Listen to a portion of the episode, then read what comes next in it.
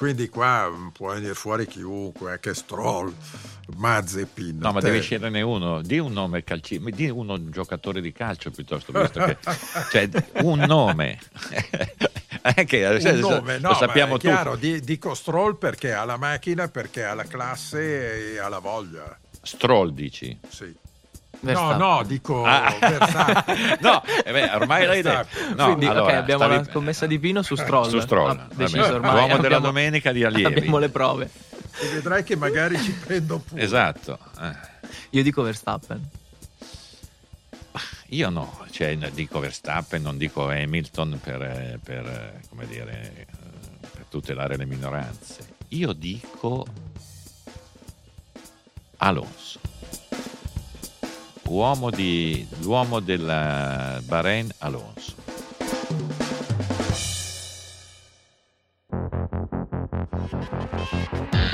Benvenuti a Terruzzi racconta la Formula uno, a ruota libera. Un progetto di Red Bull con Giorgio Terruzzi. Un podcast a più voci che prende spunto dall'attualità del Mondiale duemilaventuno. Per correre su e giù lungo la storia del motorsport, tra analisi dei gran premi, ricordi di pista e aneddoti di una grande avventura umana, tecnologica e sportiva. Conversazioni rilassate e senza freni, per vivere insieme un anno di passione motoristica, a ruota libera. Al microfono insieme a Giorgio Terruzzi ci sono Pino Allievi e Stefano Nicoli. Buon ascolto.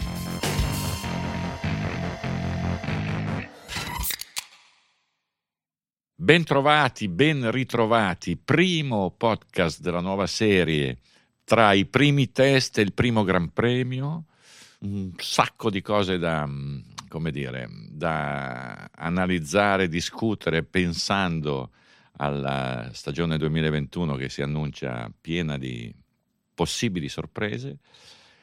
Poi, molto contento di non essere solo, anzi in ottima compagnia, come avrete forse saputo, letto, sentito, insomma, sono qui con il mio caro amico eh, Pino Allievi.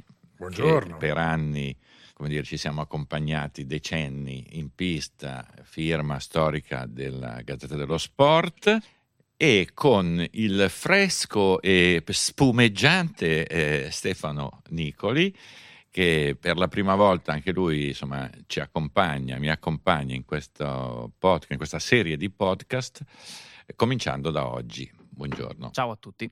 Allora, la prima cosa che sta in agenda, secondo me, è eh, una prima gara dell'anno con, per la prima volta dopo molto tempo, un favorito non consono, non solito, che è Verstappen, che è la Red Bull, al contrario di quello che è accaduto negli ultimi anni, vale a dire Hamilton Mercedes. Mi sembra che questo sia un dato abbastanza evidente, eh, con il quale andare alla prima gara dell'anno, se non altro, se non eh, come dire, con, con la prudenza che serve per, fare, per evitare pronostici sull'annata. Pino. Sì, ehm... È stato un risultato in parte atteso, perché si sapeva che la Red Bull aveva una macchina a evoluzione, quindi aveva meno esperimenti da fare. Eh, la Red Bull ha, ha sostanzialmente la macchina dell'anno scorso con aggiornamenti aerodinamici. Gli altri invece si sono presentati con delle, delle cose che erano da verificare. Parlo della Ferrari, che ha un motore nuovo, un'aerodinamica dietro nuova. La Mercedes addirittura eh, ha cambiato un sacco di cose. Ecco, per cui... Eh, quella di Verstappen è stata una sorpresa a metà. La vera sorpresa, secondo me, è stato questo Tsunoda, che nessuno sapeva neanche chi fosse, vent'anni, no? Addirittura secondo a un decimo da Verstappen, e Verstappen è sceso in pista apposta nel finale per passargli davanti.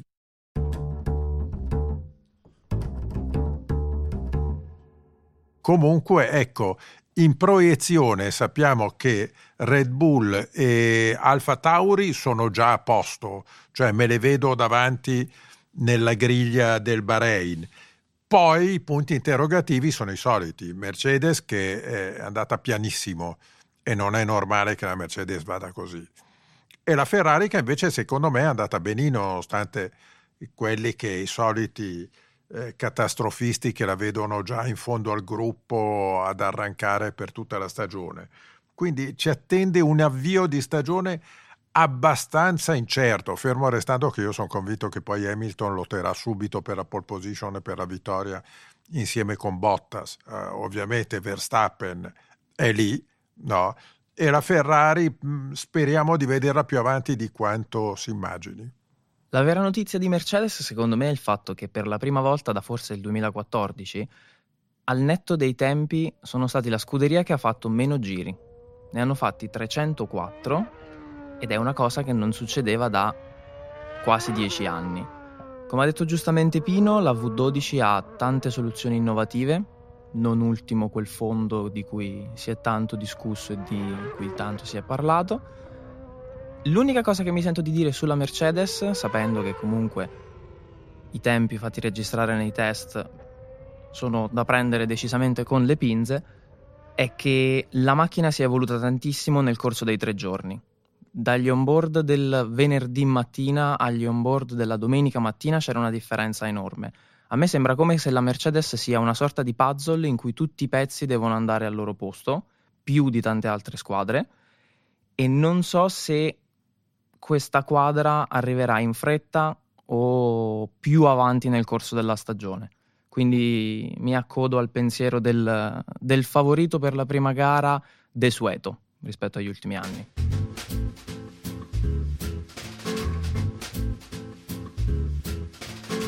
Allora, se vi piacciono o non vi piacciono questi podcast, voi potete dire la vostra eh, scrivendo una recensione su Apple Podcast. Potete anche, come dire, cliccare eh, segui su Spotify nel caso proprio vi sia piaciuto tutto quello che viene detto.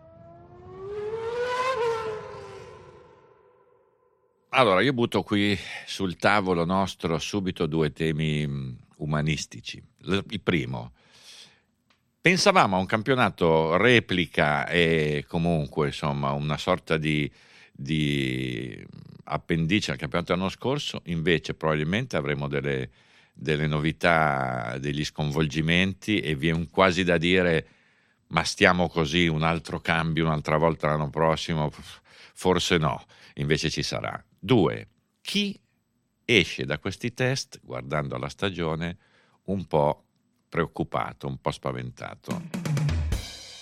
A me viene in mente Gasly, perché ha un compagno debuttante immediatamente al centro della scena.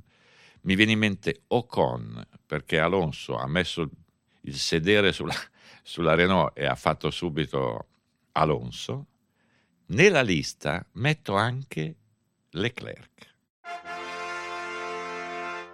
perché l'immagine che ha fornito Sainz in questi test è molto solida, cioè è un ragazzo che effettivamente sta dove deve stare, sa fare, sa guidare, sa seguire. Insomma, secondo me, vi propongo questi tre nomi subito per fare una proiezione sull'annata psicologica e individuale.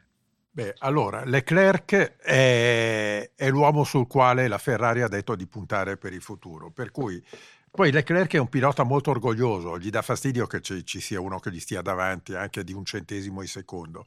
Ecco, si è ritrovato con la Ferrari che ha fatto girare Sainz all'ultimo giorno, i soliti tempi li fai nell'ultima mezz'ora.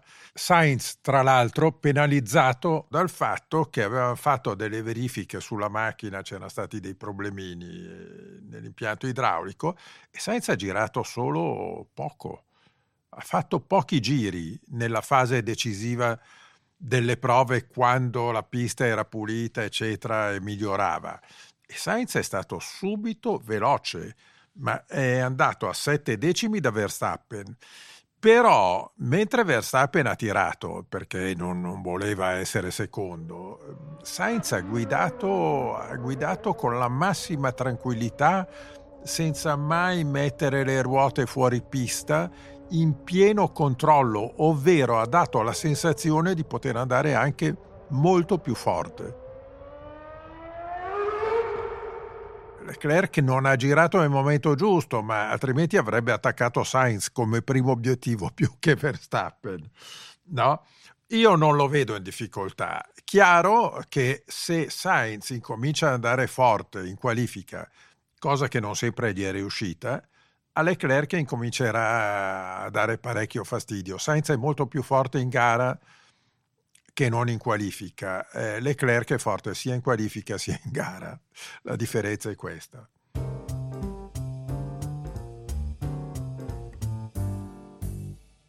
Io parlo di Gasly perché Tsunoda effettivamente non se lo aspettavano in tanti così veloce, così in fretta, e Gasly è comunque un pilota che l'anno scorso ha fatto vedere tante belle cose, ma che ha dei trascorsi con dei compagni di squadra non semplicissimi. Mi viene in mente l'annata con Verstappen, quindi comunque lui sa che cosa voglia dire avere un compagno di squadra che ti mette sotto pressione costantemente, e il fatto che a riuscirci sia un rookie alla prima esperienza, che potrebbe riuscire, perché poi parla- stiamo chiaramente parlando dei test, quindi c'è ancora tutta la stagione davanti, però secondo me un piccolo tarlo mh, decollando dal Bahrain Gasly ce l'ha nell'orecchio. Eh, questione Ocon e Alonso. Alonso è un cannibale nei confronti dei compagni di squadra, eh, tra l'altro Alonso e Ocon hanno utilizzato una macchina riveduta e corretta nel corso dei, dei test, quindi c'erano delle differenze tra le due macchine, però Ocon non ha davanti a sé una stagione semplice, perché Alonso è rientrato con la voglia di spaccare il mondo e di dimostrare che lui, dopo delle stagioni trascorse lontano dal circus, non ha perso nulla, e anzi le esperienze fatte fuori dovrebbero e potrebbero avergli fatto guadagnare esperienza e anche cattiveria agonistica, forse.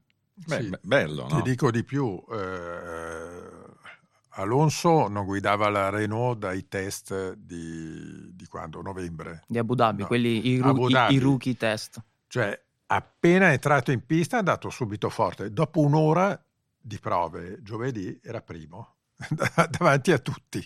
Sì, sì, perché eh. è un martello pneumatico. Ecco, un flash però molto significativo che la Renault ha parecchio gradito, perché anche lì c'erano i dubbi, ma Alonso è Alonso o è qualcos'altro?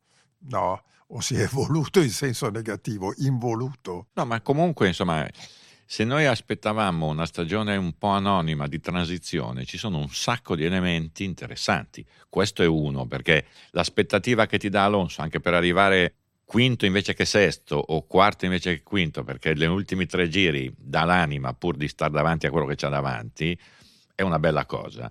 Lo stesso dico pensando a Tsunoda, cioè il fatto di avere un ragazzino che peraltro, come dire, non ha eh, eh, non, non è noto, nel senso che non siamo abituati a vederlo davanti, abbiamo, non è che l'abbiamo visto tante volte in corsa, che immediatamente, come dire, smaltisce ogni prudenza, ogni imbarazzo, ogni, ogni caratteristica di, tipica di molti debuttanti, bene.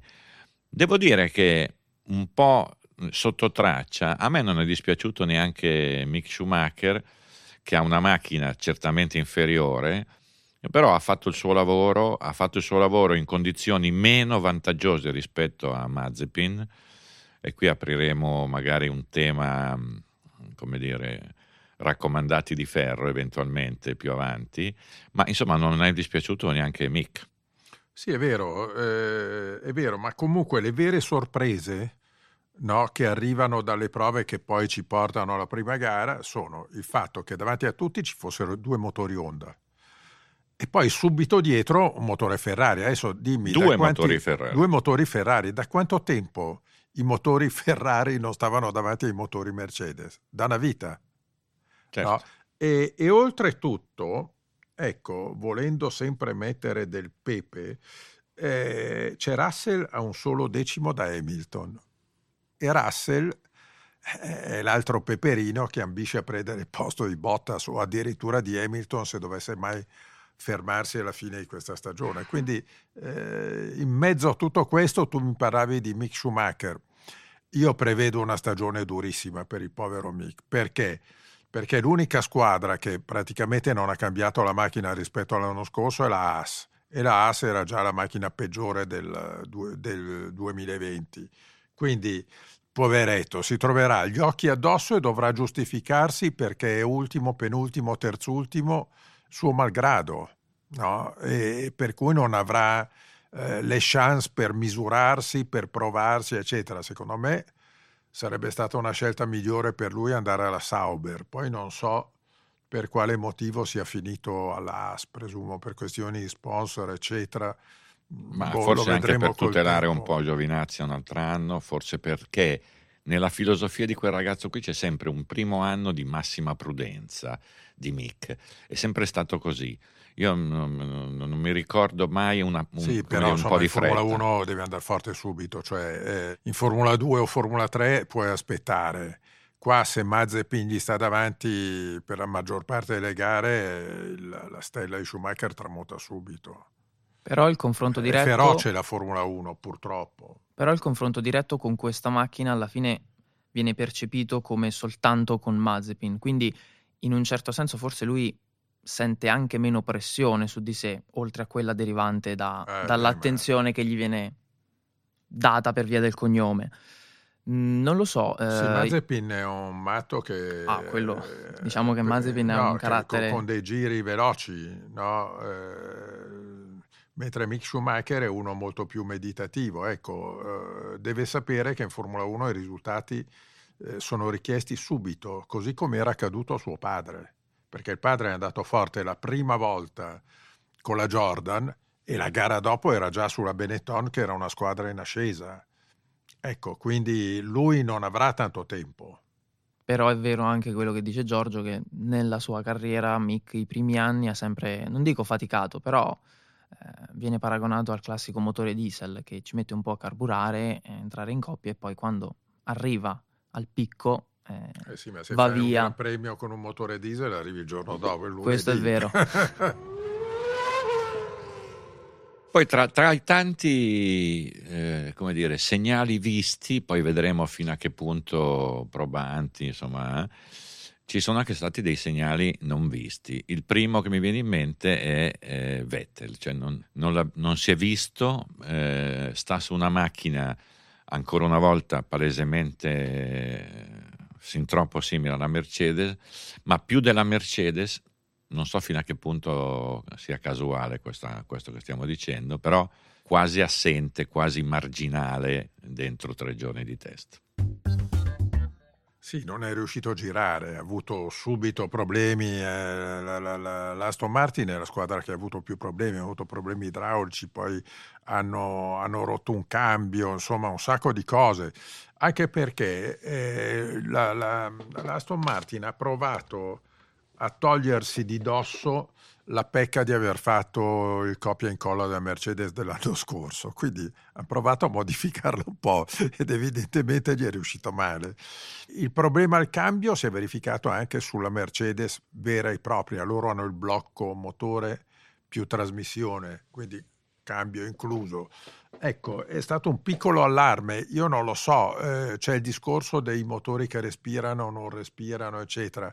Là faceva abbastanza caldo, per cui può darsi che il cambio soffrisse di un surriscaldamento.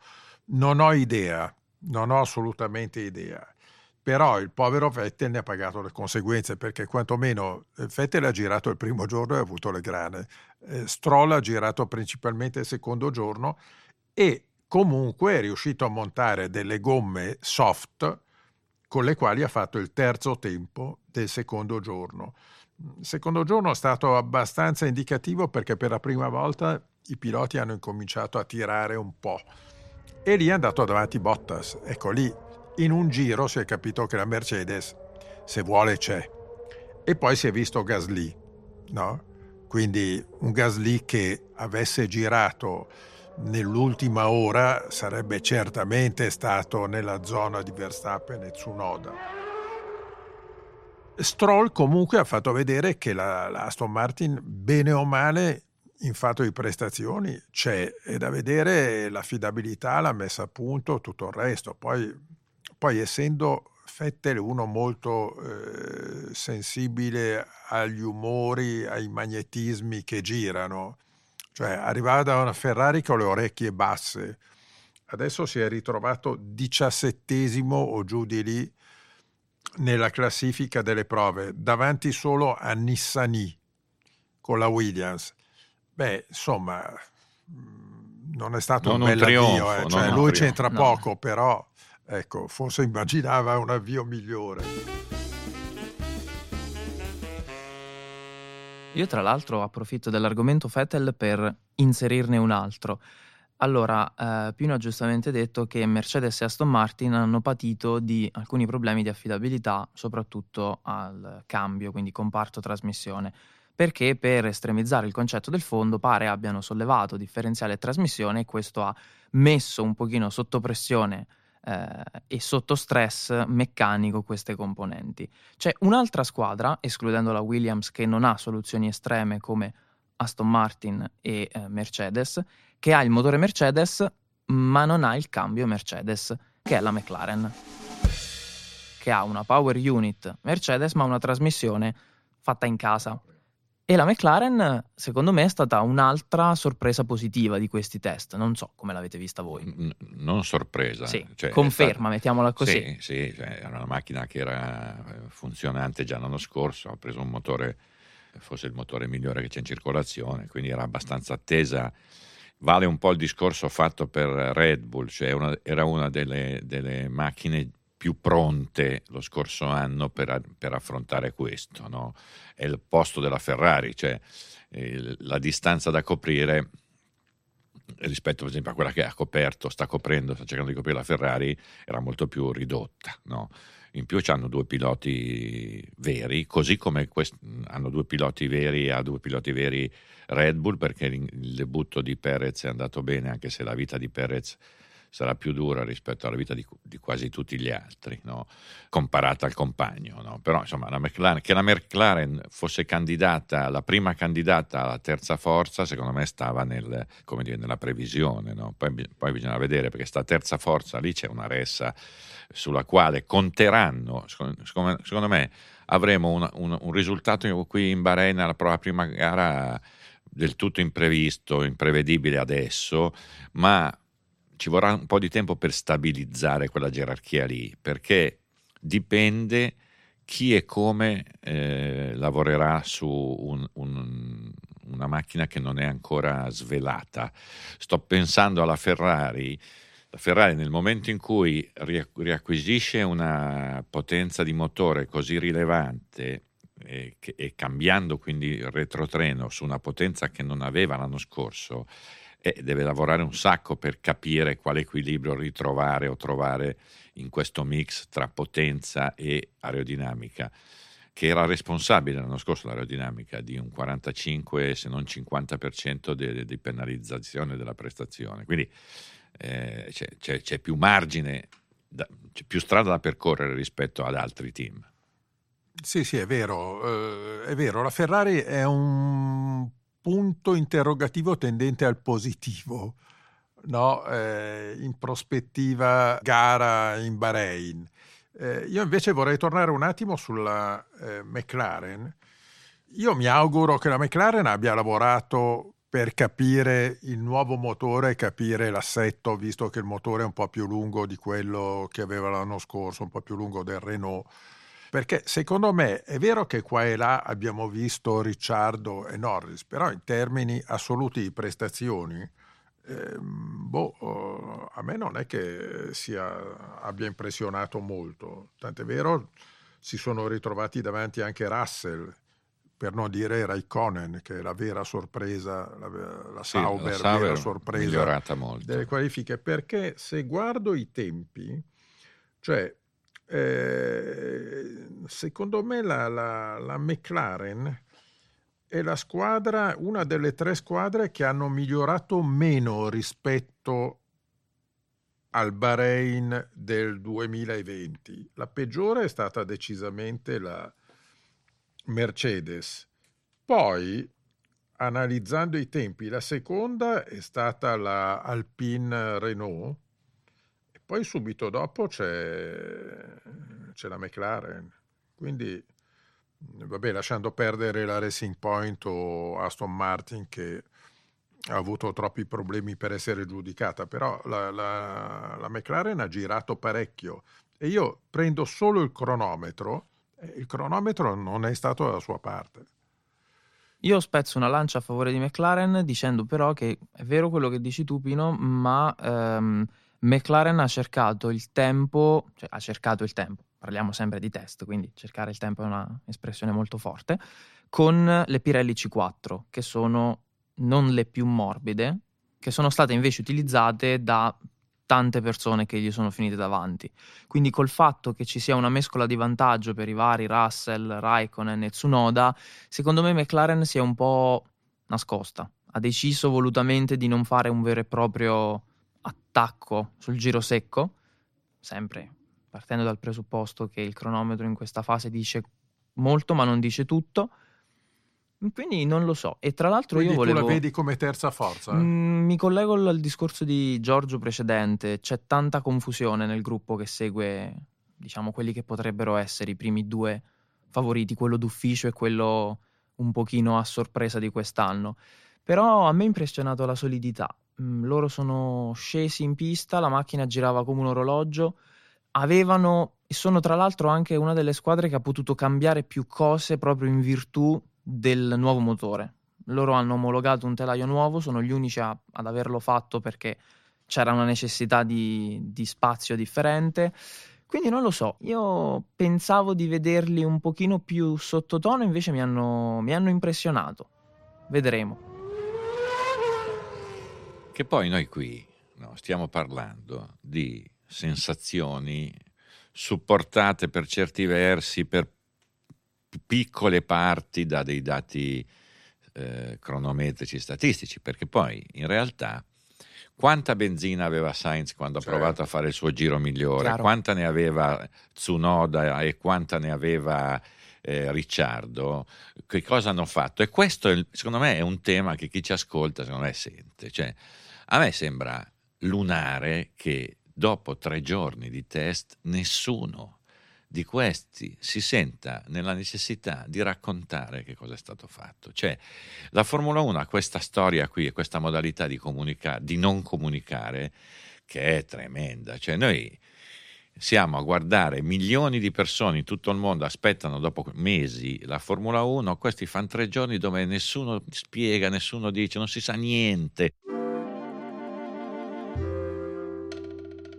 È una cosa che secondo me potrebbe essere cambiata un pochino, spero che qualcuno eh, tocchi. Lo sport, Giorgio, tu, tu guarda Ronaldo che dopo l'eliminazione della Juventus in Champions, no, è stato accusato da tutti, insomma, ha fatto una brutta partita ma ci sta in una carriera, no? Non ha parlato con nessuno ed è uscito con un tweet, no, alla vigilia poi della partita in campionato in cui ha segnato tre gol e si è rifiutato di parlare perché i giornalisti l'avevano attaccato qualche giorno prima. A parte che quando Ronaldo parla non dice niente, esattamente come quasi tutti gli esatto. altri calciatori, per cui non è che se ne sia sentita molto la mancanza. Però se, se guardi quello che dicono i piloti di Formula uno, beh, una tristezza, cioè quello che è uscito dopo questa lunga attesa, questo pathos invernale, no, eccetera, è stata ma che bello, ma come siamo amici io e Charlie, due Carlos, Charles, eccetera, i due della Ferrari che continuano a intervistarsi. Se si ritrovano alla prima curva, come è successo a Leclerc e a Vettel, Vettel all'ultimo Gran Premio del Bahrain, in cui Leclerc l'ha passato prima all'esterno poi all'esterno, all'interno, no? Nelle due partenze, io voglio vedere questa grande armonia dove va a finire. Però ecco, alla fine questi qua tendono a raccontarti questa storia da mulino bianco in Formula uno, che non è affatto così. Mi è piaciuto molto Verstappen, che piuttosto che lasciare il titolo a Tsunoda, beh, che sarebbe stata un'onta alla sua carriera, sceso in pista, tirato e via, sì. no? E Tsunoda, fra l'altro, sto pazzo, ho visto che dopo il giro veloce ci ha provato ancora, ha fatto un dritto, no? Quindi è uno che decisamente ha molta fiducia in sé e anche molto carattere. Sì. Poi speriamo che dica delle cose, speriamo che parli. Dubito, giapponesi che dicano delle cose non ne abbiamo mai visti. No, una cosa interessante di Tsunoda eh, c'è da dirla per quanto riguarda l'intervista che ha rilasciato al momento della presentazione, in cui lui ha dichiarato che non gli interessa di fare errori, perché ha detto: io posso anche fare errori, non ho paura di commetterli, tanto se li faccio sicuramente da quelli imparo, e quindi è meglio che sbagli in modo tale da migliorarmi. Ed è, ed è questo un atteggiamento sì. che si è visto nei test, come è l'atteggiamento da Hamilton, sì, perché sì, cioè... Hamilton nessuno ci fa caso. Hamilton è uno che quando ci sono i collaudi va spesso fuori pista, sì, anche cosa. il venerdì dei Gran Premi lui è uno che cercando il limite va, fa dritti, e vi ricordate quando blocca la ruota anteriore, sì. eccetera, e tutti lo davano per spacciato il venerdì, ah sta macchina qua non va eccetera, poi sabato pole position, un tentativo c'era e via, sì. fine del discorso. Ecco, i piloti veri devono rischiare, cioè eh, io per anni ho seguito le moto, i piloti forti cadono, altrimenti non vai al limite, e qua devi fare qualche dritto per capire la macchina.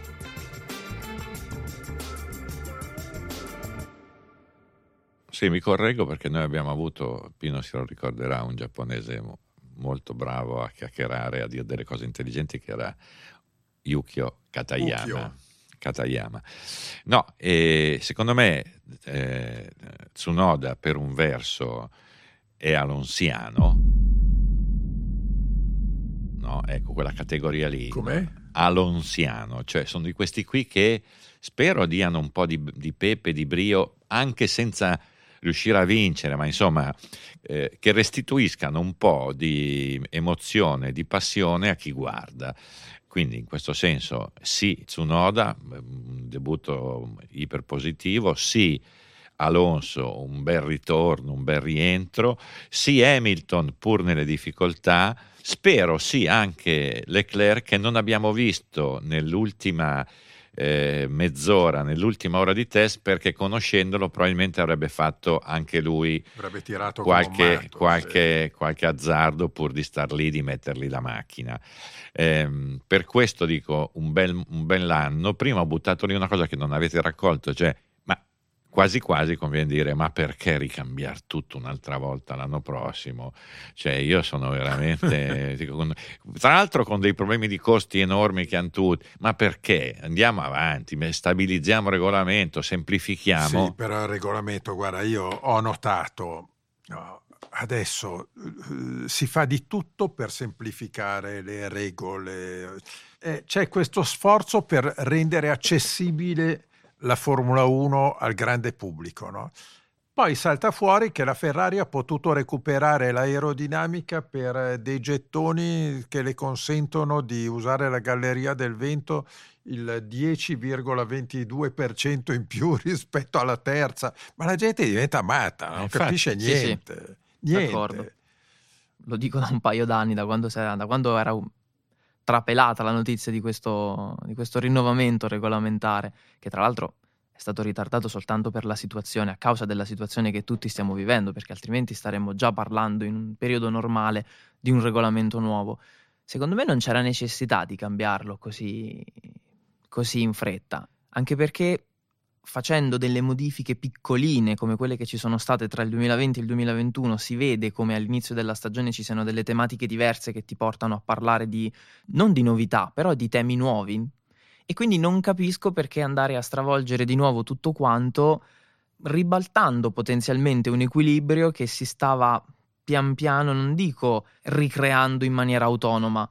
Faccio l'esempio: se quest'anno Red Bull, che abbiamo visto in forma in questi test, tirasse fuori la macchina buona per avere finalmente ragione di una Mercedes che ha dominato quest'era, dura la... un anno. Sì, eh. La Red Bull ha un anno e poi fine, cioè tabula, tabula rasa. Non ci divertiamo più. Ma... non lo so, è un... Sì, è vero, e nel frattempo arrivano tutti questi palliativi per creare interessi, tipo la sprint race. Vi interessa? Vi piace? La volevate? Ah, allora, eh, divertente lo sarà di sicuro, perché una gara è una gara. Beh, eh. certo, eh, eh, movimenta e butta lì ciccia sul weekend. Eh, prevedo più complicazioni e più proteste di quanto non, si immag- non ci immaginiamo oggi, perché, perché quel sabato lì, se uno disfa una macchina, piega, fa un danno, è un po' effettivamente su, sulla natura del protocollo, diciamo, è un po' una forzatura, no? Divertente. Certo, ma, ma tu immagina se una Ferrari va addosso a una Mercedes o viceversa e la distrugge. Eh. No? Ma basta una e partenza. Questi devono ricostruire sì. la macchina per la gara, allora tutti dicono l'ha fatto apposta. Senza più girare, cioè, peraltro. Se ne poteva, secondo me, anche fare a meno. Basta una ripartenza stile Mugello duemilaventi, metà schieramento va via. Eh, certo. sì, cioè. Sì, le partenze sono, part- sono eh, sì, devastanti, sì, anche se la chiami gara corta, gara sprint, qualification. Con questi qui che proveranno, perché gli, gli eh. balla la, la, lo schieramento di partenza, per cui provi ad andare davanti in tutti i modi, no?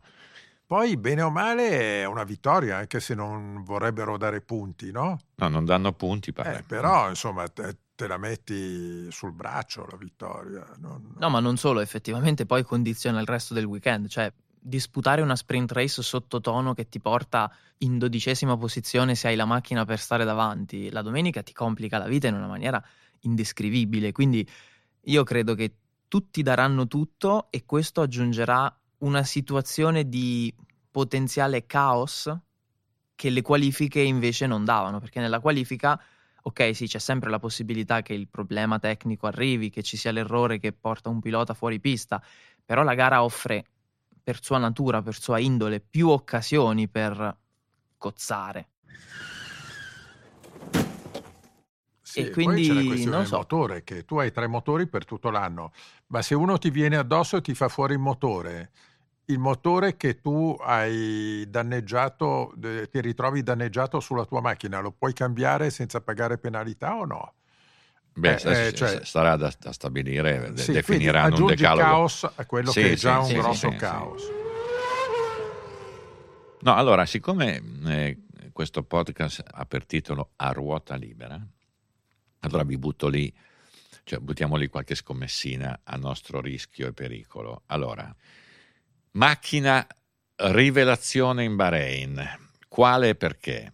Io azzardo Ferrari perché secondo me l'hanno preso una strada promettente, perché sarei contento di vedere un po' di rosso lì davanti, perché l'idea di avere Verstappen e Leclerc vicini davvero in gara mi... piace l'aspetto, anche considerando che poi la Mercedes ci sarà. Per cui se, se io devo dire terza forza, non so, insomma, la sorpresa del Bahrain, io dico Ferrari. Io dico Aston Martin perché pista è facile. Pista del Bahrain è una delle più facili del mondiale, chiariamo, no? Le piste vere arrivano dopo.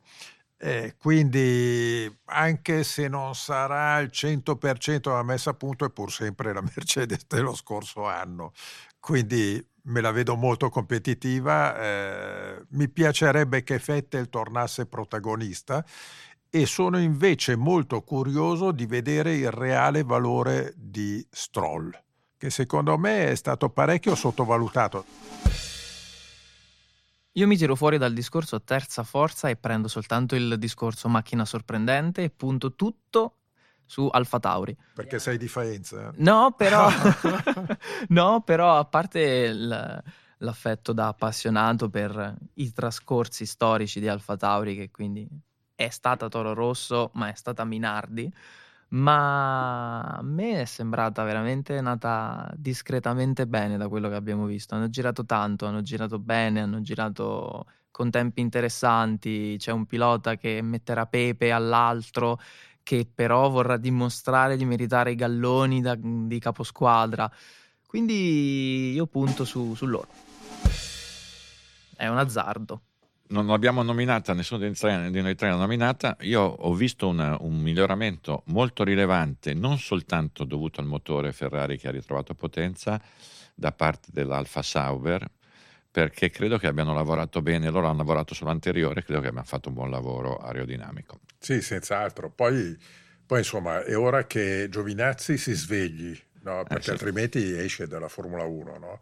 E Giovinazzi secondo me è stato uno dei piloti gestiti peggio nella storia della Formula uno. Ha grandi qualità ma non riesce a tirarle fuori. Poi l'anno scorso addirittura è stato quasi sempre, spesso eh, davanti a Raikkonen, che oramai alla sua età, però ha imparato molto da Raikkonen, ha imparato un certo tipo di comportamento, quindi se si sblocca è un po' come il Tonali del Milan, no? Che non si sblocca mai. Ma da quando capisci di calcio tu? Cioè, è una cosa che non stai... È la seconda Poi... volta che parli di calcio. Tu che non... No, ho non... studiato ieri e vi offro queste sorprese. No, è, proprio con Tonali un, un colpo al uno, cuore. Poi, un Tonali o un Kulusevski, questi che non Kuluse... vengono fuori. Non sai, tu stai citando dei nomi che non ecco, succede anche... Hai letto... Se Giovinazzi si sblocca... È una bella sorpresa per tutti, lo meriterebbe, sarebbe bello anche per noi italiani. Ah, va bene, allora visto che siamo sui paragoni calcistici, chi sarà il Maradona, il Rivera, il Ronaldo del Bahrain, l'uomo della domenica in Bahrain? Dai, adesso faccio l'ultima. Sì, non serve, mi... Per andare forte in Bahrain non serve. Ho Ronaldo, capito, ma Maradona, stiamo eh. giocando, stiamo, siamo al bar. Due, tre, tre lire messe, come dire, Beh, per scommessa. Verstappen è talmente scontato. Non, uh, Verstappen, anche se mi auguro che venga fuori Sainz in qualche modo, però non è la pista. Cioè, il mondiale inizia su una pista che dice poco, no? I veri circuiti arriveranno dopo. Quindi qua può venire fuori chiunque, anche Stroll, Mazepin. No, ma te. Devi sceglierne uno, di un nome calcistico, di uno un giocatore di calcio piuttosto, visto che cioè un nome. Anche, un cioè, nome, lo no, sappiamo ma è chiaro, tutti. Dico Stroll perché ha la macchina, perché ha la classe e ha la voglia. Stroll dici? Sì. Verstappen. No, no, dico ah. Verstappen. No, eh beh, ormai l'hai detto. No, quindi allora, okay, abbiamo stavi... la scommessa di Pino su Stroll. Su Stroll. Ah, deciso ormai. L'uomo abbiamo... della domenica di Allievi. Abbiamo le prove. E vedrai che magari ci prendo pure. Esatto. Eh. Io dico Verstappen. Io no, cioè dico Verstappen, non dico Hamilton per, per, come dire, per tutelare le minoranze. Io dico... Alonso, uomo di, l'uomo del Bahrain Alonso. Non sto dicendo che vince, sto dicendo l'uomo il migliore in campo, quello che ti fa più libidine, che ti piace di più, che ti godi di più a guardare, quello che fa più casino, quello che fa qualcosa di inatteso. Speriamo, eh, la macchina in questo momento non l'ha no. per poterlo fare. E la Renault è un altro, anzi bisogna chiamarla Alpine. No? Alpine, certo. Però insomma eh, Renault ha bisogno di costruire molto. Alonso è l'uomo squadra e voglio vedere se riuscirà a riportare la Renault in alto come l'aveva riportata solo una persona, Flavio Briatore. Adesso a capo del team c'è un altro italiano, Brivio, ah, Brivio certo. E vediamo boh, al debutto, al eh, debutto. Ci vorrà un po'. Va bene, adesso facciamo invece il contrario. Delusione, maglia nera, eh, ultimo della pista, il, il, come dire, chi, chi delude in Bahrain domenica? Al netto della classifica, quindi proprio a livello di prestazione. Sì, sì, cioè quello che dicevo, è andata male, proprio un cattivo primo capitolo. Dura qua, eh. Uh, io in, le mie tre lire le butto su, non me ne vorrà, spero, Valtteri Bottas. Invece io l'ho visto meglio di Hamilton con quella macchina qui, vedi un po', vabbè. Ma Bottas però è come, un po', come rubare in chiesa, sparare sulla Croce Rossa. Però comunque potrei sbagliare. No, va bene, Stroll e Bottas, siamo, siete messi, vi vedo, vi vedo pronti a, al bar. Sì. Dica Pino. No, io dico Mick Schumacher perché... Debuttare con una macchina che non è assolutamente competitiva sarà terribilmente dura per lui. Cioè, lo dico in funzione della macchina, non del pilota che ha delle buone credenziali per poter essere a pieno titolo in Formula uno. No, allora, se dici Mick Schumacher, eh, dico Mazepin, perché secondo me ci sono due, due categorie tra quei due ragazzi lì, come testa e come gestione di una gara. Però... Ehm, Io eh, se, se, se, se dico, se, dopo aver detto Alonso, eh, uomo gol, mh, dico mh, Ocon, eh, Ocon in, in difficoltà. Ocon? Beh, Ocon non può, Cioè, questo qui è... Ma Ocon è un altro che si gioca la carriera. Esatto. Cioè, cioè, o, sì. o va forte come Alonso oppure va via. Cioè, questo qui non ah, può mica eh, sbagliare, perché sennò era dato come un, uno degli emergenti, un pupillo Mercedes. No, era uno... è pronto anche lui per Le Mans, dove vedremo tutti gli scarti. Sì, c'è, c'è da dire che c'è gente che vive meglio. Cioè, Russell, che è forte, però ha un compagno abbastanza inconsistente, cioè non ha disturbi dentro la squadra. C'è qualcuno che non ha disturbi, non dovrebbe aver disturbi Vettel dentro, dentro la, la, la Aston Martin, nel senso che se, se, se Stroll dovesse andare meglio di Vettel due volte è abbastanza clamoroso, cioè Vettel che ha vinto quattro mondiali non può prendere la paga neanche un, andando a, a, a, compra, a fare la spesa da, da Stroll, no? Cioè, ci sono alcuni che non possono perdere il confronto, hanno, no, eh, hanno una vita più facile. Alonso è uno che non ti fa dormire di notte, mm, cioè, appunto, sì. Avrai fantasmi. Ma già adesso, secondo me, Ocon qualche sonno tranquillo lo sta perdendo. Eh? Perché... Sì, è strano perché era un pilota che aveva iniziato molto bene e poi forse si era un po' monticchiato la testa, però eh, è sempre stato un pilota di qualità. Cioè, se noi adesso esaltiamo tanto Perez, ah, finalmente Red Bull ha preso un pilota vero, no? Perez non aveva combinato niente. No, neanche secondo me. Eh, appunto, cioè... E Ocon stava davanti a Perez, questa è la realtà, o, o gli stava molto vicino, per cui Ocon è uno che indubbiamente ha delle qualità, eh, ha degli spunti velocistici, eccetera, è uno molto aggressivo, però eh, correre con Alonso, insomma, vediamo se ha anche la tenuta mentale.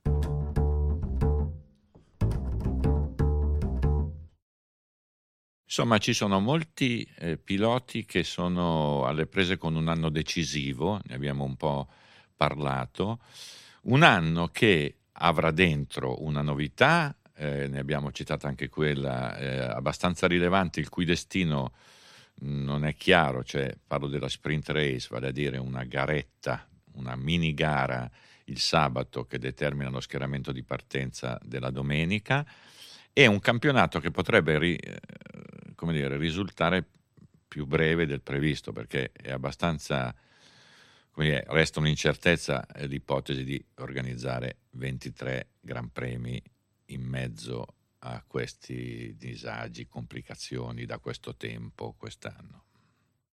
Sì, è vero, in effetti il Covid è la variabile che potrebbe far saltare almeno la metà delle gare. Io non lo so se si potrà andare tranquillamente a correre in Sud America, c'è un caos pazzesco in, in Brasile, non so se l'America eh, del Nord, gli Stati Uniti accetteranno di fare il Gran Premio Austin, sarebbe una, per l'ennesima volta una grossa perdita se non ci fosse quella che per me è una delle piste più belle del campionato. Poi sento tante voci secondo le quali potrebbe addirittura tornare in gioco il Mugello, anche se la Ferrari non ha voglia di, di fare il Gran Premio a casa sua. Ecco, eh, questo mi fa pensare che più o meno sarà un calendario più europeizzato rispetto a quello ufficiale, che invece abbraccia tutti i continenti. Concordo, ehm, sulla carta è tornato ad essere un calendario e un campionato globale, ma la carta è una cosa, la realtà è un'altra, e io sono anche scettico sulla possibilità che si vada effettivamente in Australia, per la chiusura che sta avendo quello Stato nei confronti del mondo esterno. Certo è che a me l'anno scorso come calendario non era poi dispiaciuto, al netto di tutte le... le difficoltà. C'erano state dei, c'erano stati dei ritorni piuttosto graditi, vedasi dal punto di vista del layout e della gara che poi ne è venuta fuori la Turchia, quindi sarà una grande incognita. E per quanto riguarda invece la sprint race, che dovrebbe debuttare a Silverstone, abbiamo tempo per abituarci a quest'idea.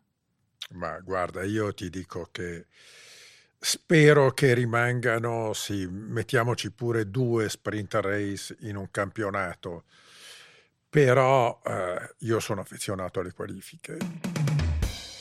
Cioè, eh, se, se mi chiedi cosa ricordo io di tanti anni di Formula uno, beh, mi ricordo indimenticabile il Giro di Senna a Montecarlo, No, mi ricordo I giri, perché... i giri di Senna a Montecarlo, mi ricordo certe pole position incredibili di Hamilton, altre di Reutemann, che secondo me è stato il pilota più veloce della storia sul giro singolo.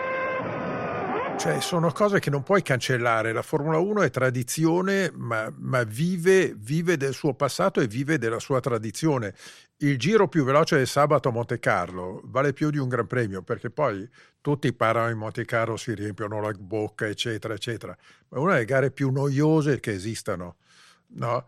Mentre la pole position è la vera prova dell'ardimento, dove tu vedi il pilota che rischia come non ti succede di vederlo in gara. In gara deve portare al traguardo la macchina. Io addirittura a Montecarlo invertirei i fattori, darei i punti il sabato e non la domenica. No, ma credo che ci sia anche questo, questo pensiero, cioè di, di fare la sprint race nel caso, non dovunque, perché la sprint race a Montecarlo, cioè raddoppiare la noia piuttosto che... To- che incrementare lo spettacolo non, non ha senso, senso. Cioè, ci sono alcune piste dove forse è possibile, così come secondo me non è, non è uguale ripetere la stessa gara, cosa è successo l'anno scorso, che potrebbe risuccedere quest'anno sulla stessa pista, se hai un'alternativa di tracciato come ce l'hai avuta in Bahrain, mentre in altri luoghi ripetere la gara ad una settimana di distanza sulla stessa pista, insomma, vuol dire, vuol dire replicare una classifica molto probabilmente, perché non, non, non succede niente in una Però settimana. L'anno scorso ci siamo divertiti, come diceva Stefano, con i nuovi circuiti, cioè l'incognita di andare a correre a Portimao, Mugello, la Turchia. Beh, sono state tre fra le gare più belle, fra le diciassette gare eh, dello scorso campionato. Ecco, mi, mi piacciono queste improvvisazioni. Chi eh, può avere vantaggio da un campionato più corto, secondo voi? Cioè, la, le, le, l'ipotesi che il campionato non si disputi su ventitré gare, che quindi sia più accorciato, chi avvantaggia, visto oggi il panorama?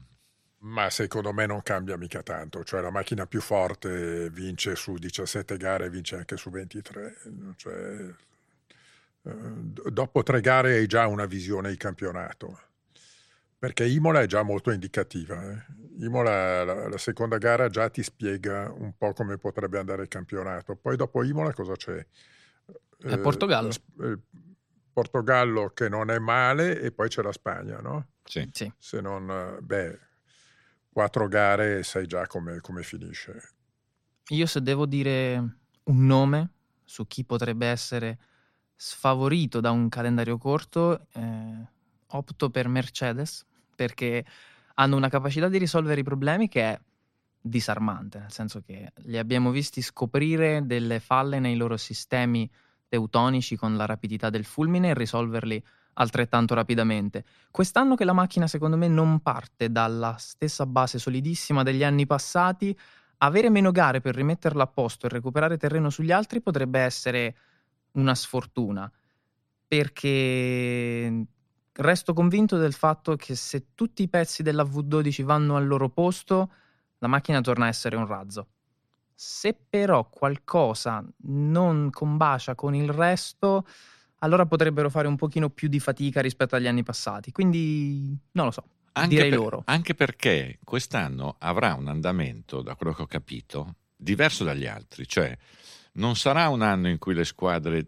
possono dedicare molte energie e molte risorse a migliorare queste macchine, avendo un progetto completamente nuovo da fare l'anno prossimo. Cioè, il panorama tecnico che verrà fuori nelle prime gare, salvo macro disastri ferroviari che determinerebbero però una distrazione di energie sulla macchina dell'anno prossimo, il panorama che viene fuori nelle prime quattro gare è il panorama. Cioè, a un bel momento le squadre mollano mollano sì, il lavoro su questo. Giorgio, secondo te se mai la Ferrari dovesse andare forte nelle prime quattro gare poi mollano pensando al duemilaventi, dai, non vedono l'ora di vincere. No, certo, quindi però... mollano il duemilaventidue. No, però e... qualunque risorsa togli togli all'anno prossimo, cioè non è col budget cap, non è che hai lì un, sì, un parco di tecnici, di quando risorse. Quando c'è un campionato in gioco e vedi che puoi afferrarlo, ci metti tutto, e poi vedremo cosa succede nel Però un conto, un conto è lottare per vincere il mondiale, sì. Un conto è essere lì che dici va bene. Ah no, essere lì a metà classifica. Eh, ho una macchina che è migliorata, che può battersi, certo, per il podio, il mondiale non lo vinco, quella lì è la macchina che ti porti in fondo. Eh. Sì, sì, è vero. Concordo. Quindi il podio, chiudiamo così perché eh, visto che Pino ha buttato lì eh, Stroll come rivelazione del Bahrain. Eh, andiamo avanti eh, con le provocazioni e mi, vi, vi chiedo per chiudere il, il podio del Bahrain. Dai, dai, a, a, a nostro rischio e pericolo. Il podio del Bahrain, io dico, eh, primo Verstappen, secondo Hamilton, terzo Perez. Io chiedo scusa a tutti i piloti che sto nominando adesso perché non vorrei che rotture improvvise li colpiscano nel momento peggiore del fine settimana e dico Verstappen, Ricciardo, Alonso. Io dico clamorosamente Perez, Leclerc, Ricciardo. Sarebbe divertente. Molto. Eh beh, sì. Allora... Eh, abbiamo, eh, stiamo chiudendo il primo incontro di quest'anno con i nostri amici che ci ascoltano e ci ascolteranno, eh, li rincontreremo prima del Gran Premio di Imola. Abbiamo molti temi magari più legati alla storia e al um, fascino, al passato connesso al presente delle corse rispetto a questo che era molto legato invece all'attualità più stretta, visto che siamo in procinto di iniziare un campionato. E buon, buon inizio di mondiale e a presto, e da me che sono Giorgio, anche da me Pino Allievi e anche da me Stefano Nicoli. Avete ascoltato Terruzzi racconta la Formula uno a ruota libera, un progetto di Red Bull con Giorgio Terruzzi. Se volete unirvi alla conversazione, lasciate una recensione su Apple Podcast. E per non perdervi nessuna puntata, iscrivetevi sulla vostra piattaforma d'ascolto preferita o cliccate su Segui se usate Spotify.